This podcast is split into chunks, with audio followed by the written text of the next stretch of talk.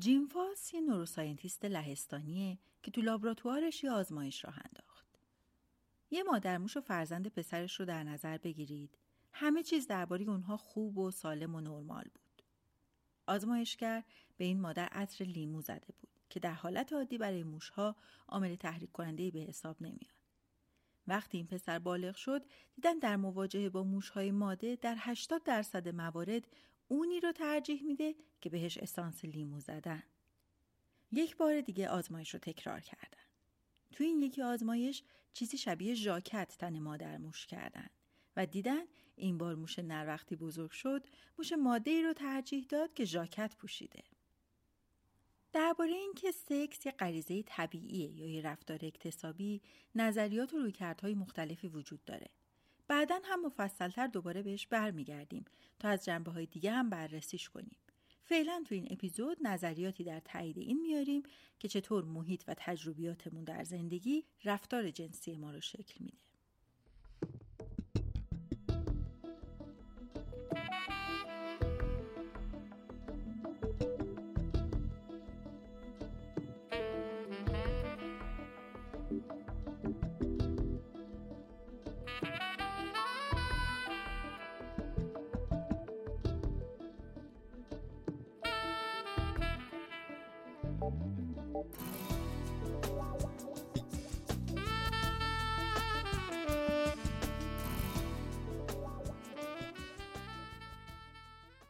در زیست شناسی تکاملی معمولا از این حرف می‌زنند که ویژگی های ظاهری مشخصی که نشونه باروری هستند به چشم ما سکسی میاد. مثلا در زنها نسبت سینه و کمر و باسن ایجاد جذابیت فیزیکی می‌کنه.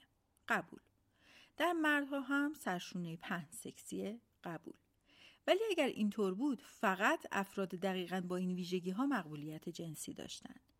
اما در واقعیت جزئیاتی در طرف مقابل هست که باعث میشه ما اون رو جذاب بدونیم.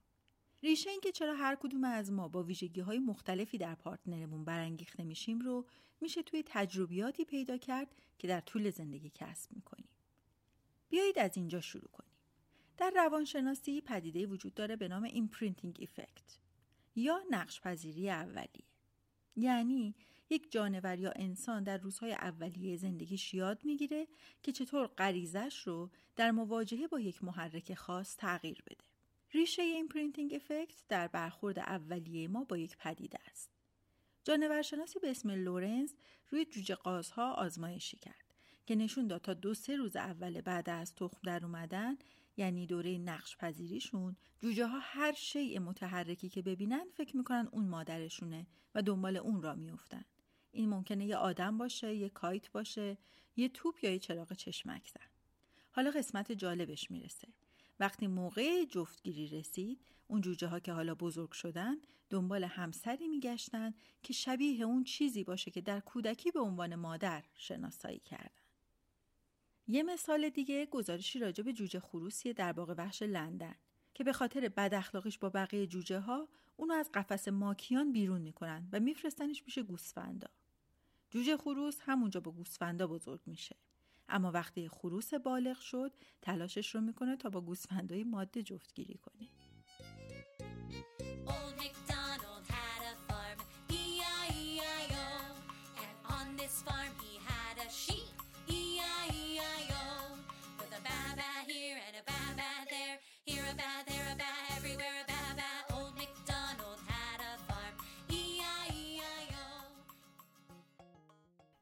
لوسی شامپانزهی بود که در یک آزمایش روانشناسی اجتماعی توسط یک زوج محقق به نام تمرلین به سرپرستی گرفته شد.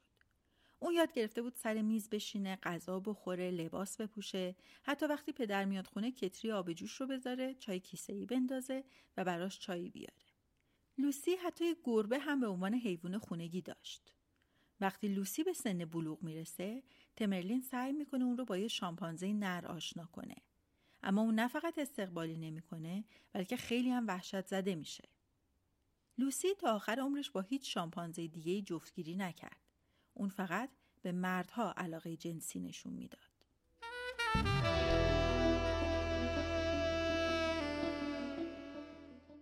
خب تا اینجا دیدیم که اولین کرگیور بر زائقه جنسی ما تأثیر می‌ذاره. ولی آیا همیشه اینطوریه که ما سعی می‌کنیم شبیه اونها رو انتخاب کنیم؟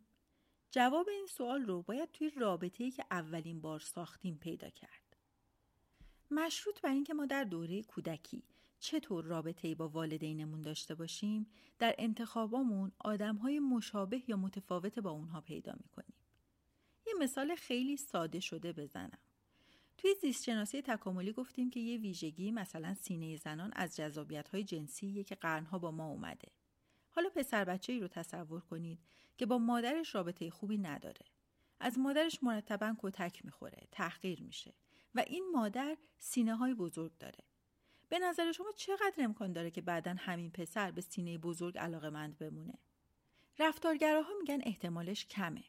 چون همین نشونه ظاهری به جای میل جنسی حسهای تحقیر و استراب رو توی پسر بیدار می‌کنه. این مثال یه بودی تغییر ذائقه رو به ما نشون می‌داد. روانکاوی از تغییرات پیچیده تری حرف می‌زنه که در آینده بهشون می‌پردازیم.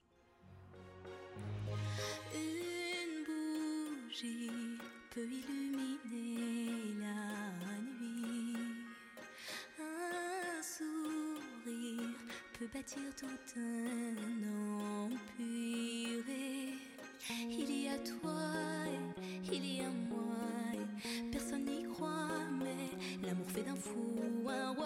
mini-orme, batterie encore et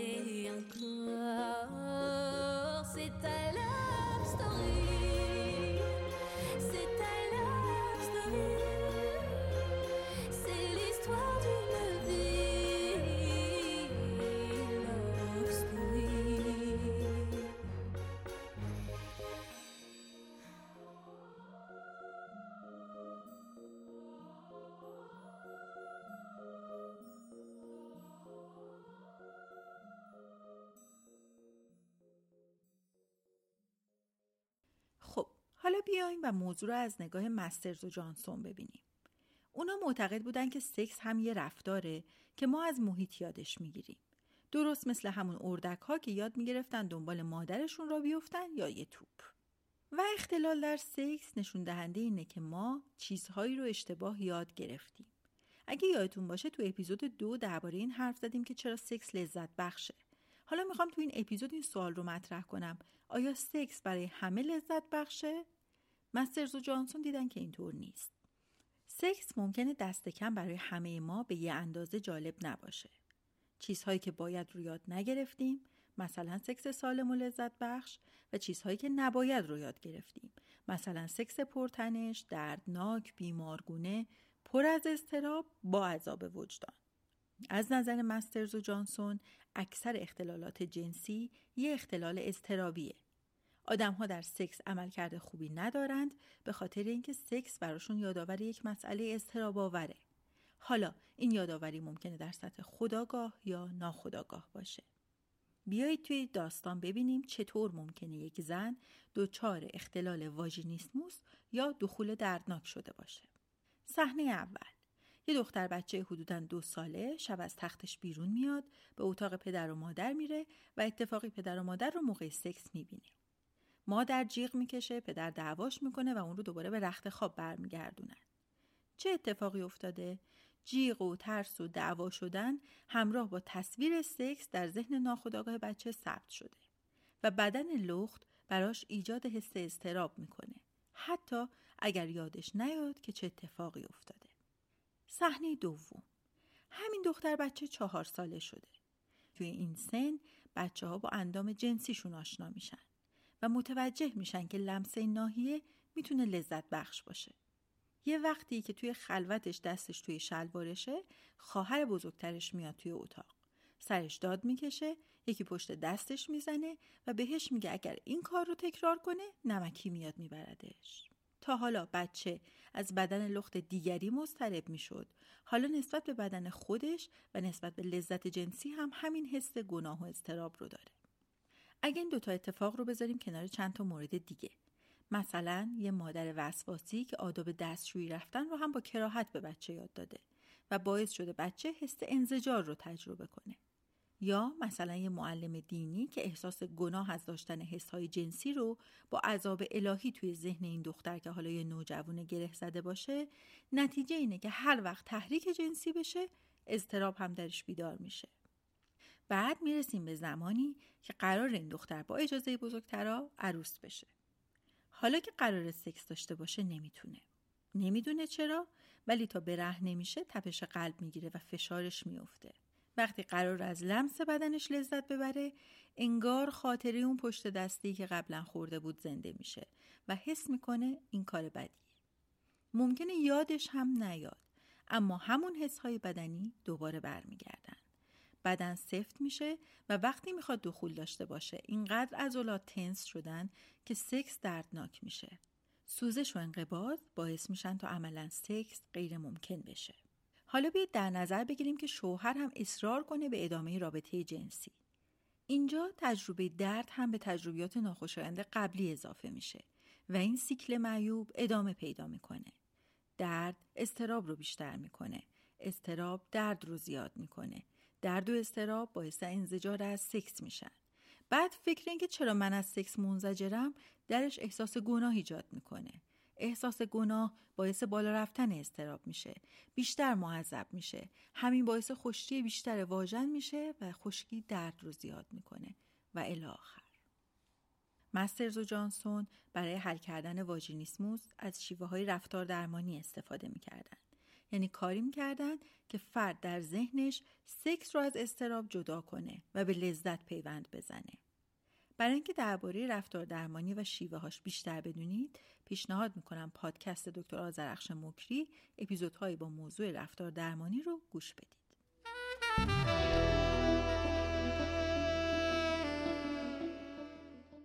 کار دیگه مسترز و جانسون این بود که کمک کنه تا روابط بین پارتنرها بهتر بشه. این چرا مهمه؟ چون خیلی وقتها این رابطه جنسی نیست که مشکل داره. کل رابطه مریض شده. خیلی از مشکلاتی که در اتاق خواب به وجود میاد به خاطر مشکلات خارج از اون اتاقه و زوجها هیجانات منفی رو با هم تجربه کردن. اگه بخوام یه نکته کاربردی اینجا بگم اینه. دعواها و دلخوری هایی که قبل از مراسم عروسی به وجود میاد. به خاطر مهریه، شیربها، تعداد مهمونا، شام عروسی. همه اینها قاتل میل جنسی بعد از ازدواجن. به خصوص درباره ازدواج هایی که شناختشون از هم توی جلسه خواستگاری به وجود اومده. فکر کن از وقتی که این دو نفر همدیگر رو می‌شناسن دارن سر هر مسئله با هم چونه می‌زنن. اون وقت چطور میشه که یک بتونن در رخت خواب با هم آسودگی رو تجربه کنن؟ خشمهایی سرکوب شده، کینه های ابراز نشده، ترد، ترس از سرزنش، تحقیر، دلخوری همه اینها حس لذت رو از بین می‌برن. شبیه اینه که غذای مورد علاقتون باشه ولی می‌دونید توش جنازه سوسک هست. طبیعتا هر قدر هم اون غذا با کیفیت باشه شما رغبتتون به خوردنش از بین میره. همه این هیجانات منفی اشتهای جنسی ما رو کور می‌کنن. بهبود روابط بین فردی می‌تونه کیفیت سکس دو نفر رو بالا ببره. یکی از راه حل های مسترز جانسون در این مورد هتل هایی بود که تراپیست هم اونجا حضور داشت و زوجها سفرهای کوتاه مدت آرامش بخشی رو با تمرکز بر رابطه جنسی تجربه می‌کردند که بهش می‌گفتن سکند هانیمون.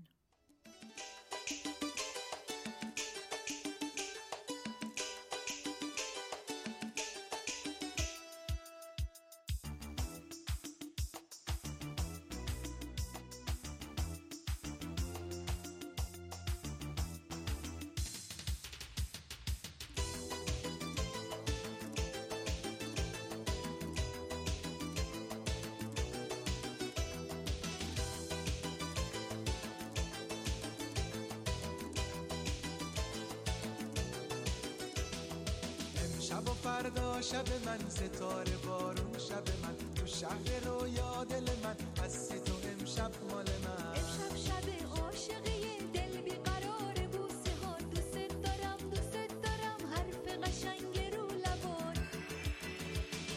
فردا با هم میریم سفر از همه دنیا بی خبر. با هم میریم ماه اصل بیدار میمونیم تا سهر با هم میریم ماه اصل بیدار میمونیم تا سهر هم میریم ماه اصل ماه منی ماه اصل از آموزه های دیگه مسترز و جانسون این بود که سکس کاری لذت محور نه وظیفه محور یا تسک اورینتد. این یعنی مسئله تمکین و انجام دادن سکس به عنوان بخشی از قرارداد رابطه مثل ازدواج سکس رو ناکارآمد می‌کنه. چیزی که من از مراجعینم میشنوم این تاکیده که اونچه باعث دوام زندگی زناشویی میشه سکسه. این گزاره درست به نظر میاد. مادامی که در نظر بگیریم علت قایی خود سکس قرار لذت هر دو طرف باشه و باید بازی رو برد برد تعریف کنیم. یکم به این فکر کنید که چقدر سکس تو ذهن شما کاری لذت محوره. یه جنبه دیگه وظیفه محور بودن سکس هم اینه که هر بار توی سکس باید به ترتیب مشخصی یک کارهایی انجام بدن که بشه بهش گفت سکس وگرنه اونجور که باید کار در نیومده سکس اینه که دو نفر همدیگر رو ببوسند یا لمس کنند و در این لمس لذتی باشه که متفاوت با لذت غذا خوردن، خوابیدن، فیلم خوب دیدن، موسیقی گوش کردن و منشأ این لذت یک عمل جنسیه. همین یعنی سکس. قرار نیست هر بار سکس A to Z یه سری کارهای قراردادی به ترتیب و پشت سر هم باشه. اگر هر بار برای مرد erection اتفاق نیفته یا اگر هر بار خانم lubricate براش اتفاق نیفته اشکالی نداره اگر هر بار انزال صورت نگیره اشکالی نداره البته اگر طرفین دارن از کل پروسه هماغوشی لذت می‌برن این روی کرده که جلوی خیلی از وسواس های فکری رو می‌گیره مثل اینکه نکنه من به اندازه کافی مرد نیستم نکنه من دارم یائسه میشم نکنه چیزی تو سکس ما مشکل داره و مانند اینا چون اگر این وسواس شروع بشه اضطراب رو هم بالا می‌بره و خود این پیشاپیش سکس رو خراب می‌کنه اما اگه نگاه شما به سکس لذت محور باشه لذت جسمانی و روانی که از مصاحبت، هماغوشی و نوازش اتفاق میفته این برای شما کفایت می‌کنه. اگر تو ذهنتون یک چک لیست دارید که همه چیز باید طبق اون پیش بره و با کوچکترین خلالی در لیست انتظاراتتون کیفیت سکس پایین میاد در برداشت از سکس سوء تفاهم دارید. دیچ لارنس یک شعر داره به اسم در اسارت با این مضمون که چیزهای وحشی در اسارت ماهیت پرشور خودشون رو از دست میدن و افسرده میشن. انسان ها هم در اسارت نمی‌تونن حد اعلای توانایی هاشون رو بروز بدن و نمی‌فهمن چرا حالشون خوب نیست. وقتی آدم ها رو تو قفس بندازید امیالشون به انحراف کشیده میشه.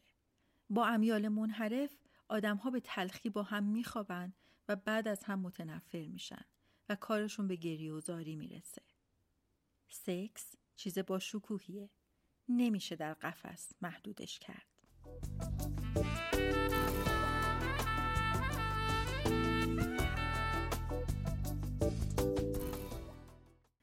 اپیزود رو با مفهوم imprinting و مثالهایی از تأثیرش بر ذائقه جنسی شروع کردیم و با مسترز و جانسون و اختلال جنسی به مسابه اختلال اضطرابی آشنا شدیم. در پایان من یه پرانتز باز کنم درباره سکس ادویکیشن یه نکته بگم. مسترز و جانسون برای آموزش سکس اهمیت خیلی زیادی قائل بودن. آموزش سکس رو توی چند سطح میشه ارائه داد. یکیش یه سری اطلاعات و مفاهیمیه که دونستنش باعث میشه فرد حداقل ها رو بدونه. مثلا درباره آناتومی بدن زن و مرد یا رعایت بهداشت جنسی و مسائل شبیه اینها. این کار رو معمولا health worker ها در خانه های سلامت در مدارس یا مراکز بهداشت انجام میدن. سطح دوم آموزش جنسی یاد دادن مهارت هاست sex trainer ها معمولا درباره تکنیک های ارگازم یا position های مناسب جنسی آموزش میدن. چون ما sex trainer نداریم اینطوریه که آدم ها خودشون یا با آزمون و خطا می‌فهمن چی کار کنن یا از پرن یاد می‌گیرن یا از دوستای نزدیکشون می‌پرسن یا میرن در موردش سرچ می‌کنن. سطح سوم یاد دادن بینش صحیح به مسائل جنسیه. شاید این مهمترین و پیچیده ترین و سختترین بخش باشه چون خیلی درونیه. و این کاریه که دوست داریم تو این پادکست انجام بدیم. پرانتز بسته.